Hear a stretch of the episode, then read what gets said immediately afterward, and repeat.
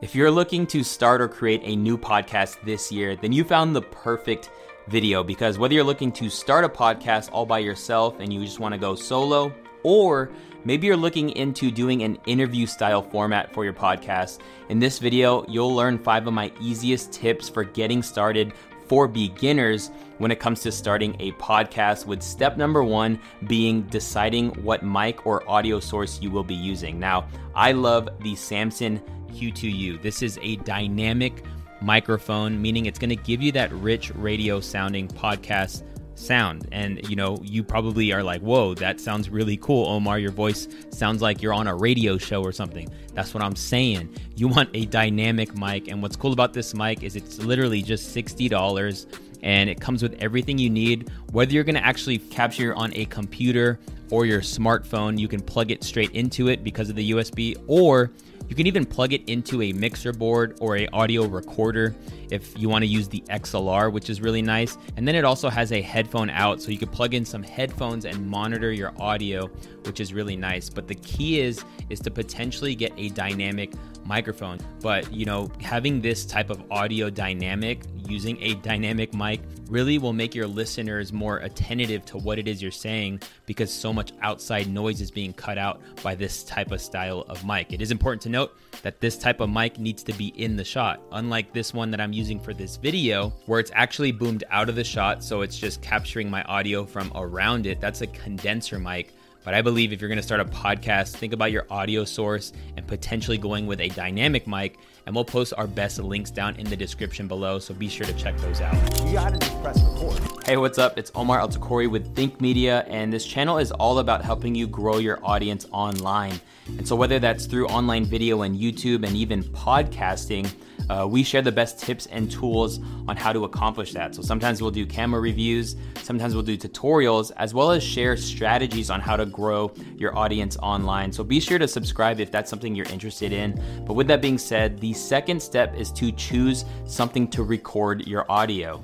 Now, when it comes to recording audio for your podcast, you can go two different ways. You can go hardware or you can go software. Now, if you go hardware, that would be something like a Zoom recorder where you would plug in your mic into a external device and then you would record your audio on that and then transfer it into a software. Now, What's so cool about podcasting, because it is just capturing audio, is that you can totally capture your audio using software. And that leads me to talk about the sponsor of this video, which is Podcastle. Now, there are a ton of different options that you can use to capture your audio. However, Podcastle is awesome because it's an all in one solution to create professional podcasts. Podcastle has so many great features that you can use as a podcaster, and some dimension are definitely text to speech, where you can have AI read a script or something online for you. And that's really cool because if you are doing a solo podcast, you can literally have a different voice join you, whether that's reading your intro or an ad script or something like that. Another cool feature is Magic Dust, and with a click of a button, you can clean up your audio and remove any unwanted background noise, which is super cool. And I know a lot of people can use that feature, but I would say probably the coolest thing about Podcastle is the ability to interview up to nine people. All you have to do to invite people onto your show is send them a link and then you can have a conversation and capture it using Podcastle. And what I love about the fact that it's web based is that you're not gonna lose your files anywhere. You know, your files can't get corrupted.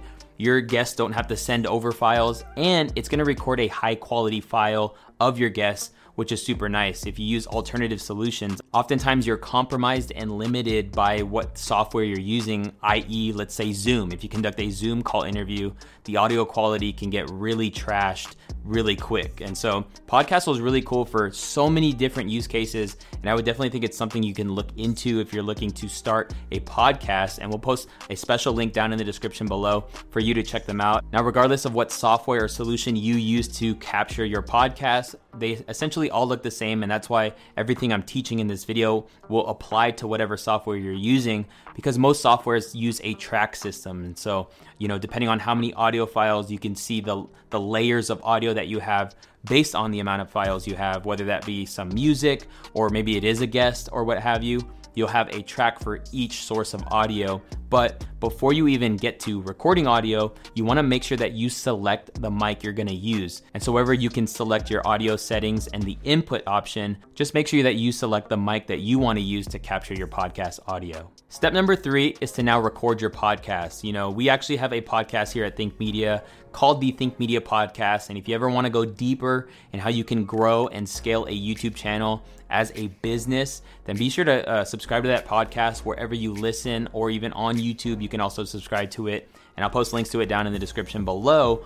All that to say, we always come ready with outlines. And I think if you're doing a podcast, to have an outline of sort is definitely helpful because it'll steer your podcast into a beginning, middle, and end. I think oftentimes I've been invited to do podcasts and they've just been this like open ended, like no real time limit, no real direction on what value is being communicated. And so don't waste your invited guests' time by, you know, questions that don't necessarily add value to your audience or the people you're trying to reach. Now, I say all that just so that you are prepared to conduct your podcast, but I do want to encourage you with the reality that your podcast does not have to be perfect.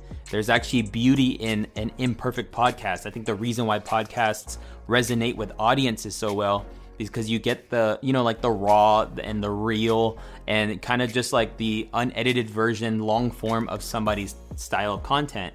Now, even if or when there is a mistake, you can totally edit it out later. And that brings me to step number four, which is to actually edit your podcast. So I would say the first thing you want to do is level the volume based off of who is on the podcast. So, you know, maybe you talk at a higher energy and it's a little bit louder. I think it's really important to have a good audio experience for your viewers to make sure those volumes are very similar. You want them at the same level when it comes to listening. You don't want somebody to have to turn up and down the car audio volume or even on their headphones or what have you. So do what you can to levelate the audio. And because I'm using Podcastle, I'm just gonna click on Magic Dust so that I can clean up the audio a bit. If you're using another software or recorder or editing system, some effects that might be helpful to you are things like noise reduction or de-reverb, which will eliminate some echo if you're, you know, if somebody's echoey or what have you.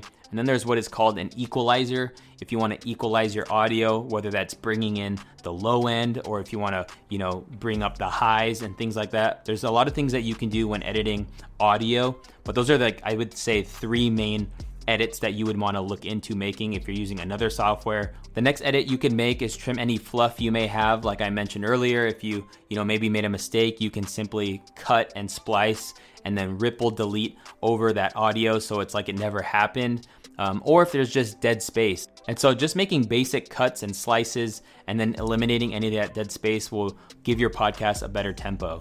The next edit is optional, but I would encourage you to add some fade in music in the beginning and then fade out music at the end. And I love that Podcastle actually has audio tracks that are royalty free that you can plug right into your podcast and fade it out. And just a scenario I think is really cool that could be created with Podcastle is legit having a text to speech intro where you have somebody from another country with a dope accent read off your uh, intro and then put some vibey music. And then you can come in after the intro and say, Welcome to the show. I'm so pumped to have my boy Sean Cannell with me, CEO of Think Media yada yada yada, conduct an interview, but you can totally have fun with it. Now, if you've gotten any value in this video, let me know by hitting that like button for me.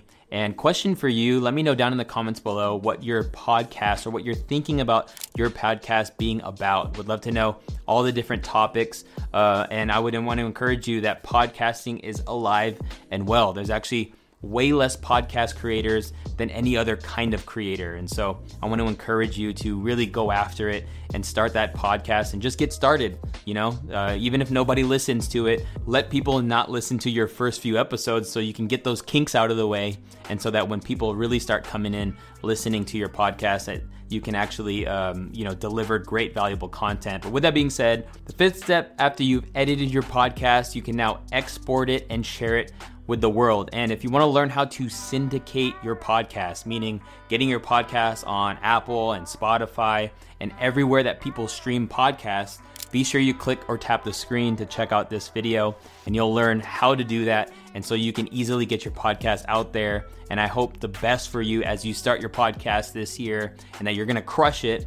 And be sure to subscribe if you're not already. But I can't wait to see you in a future video. Peace.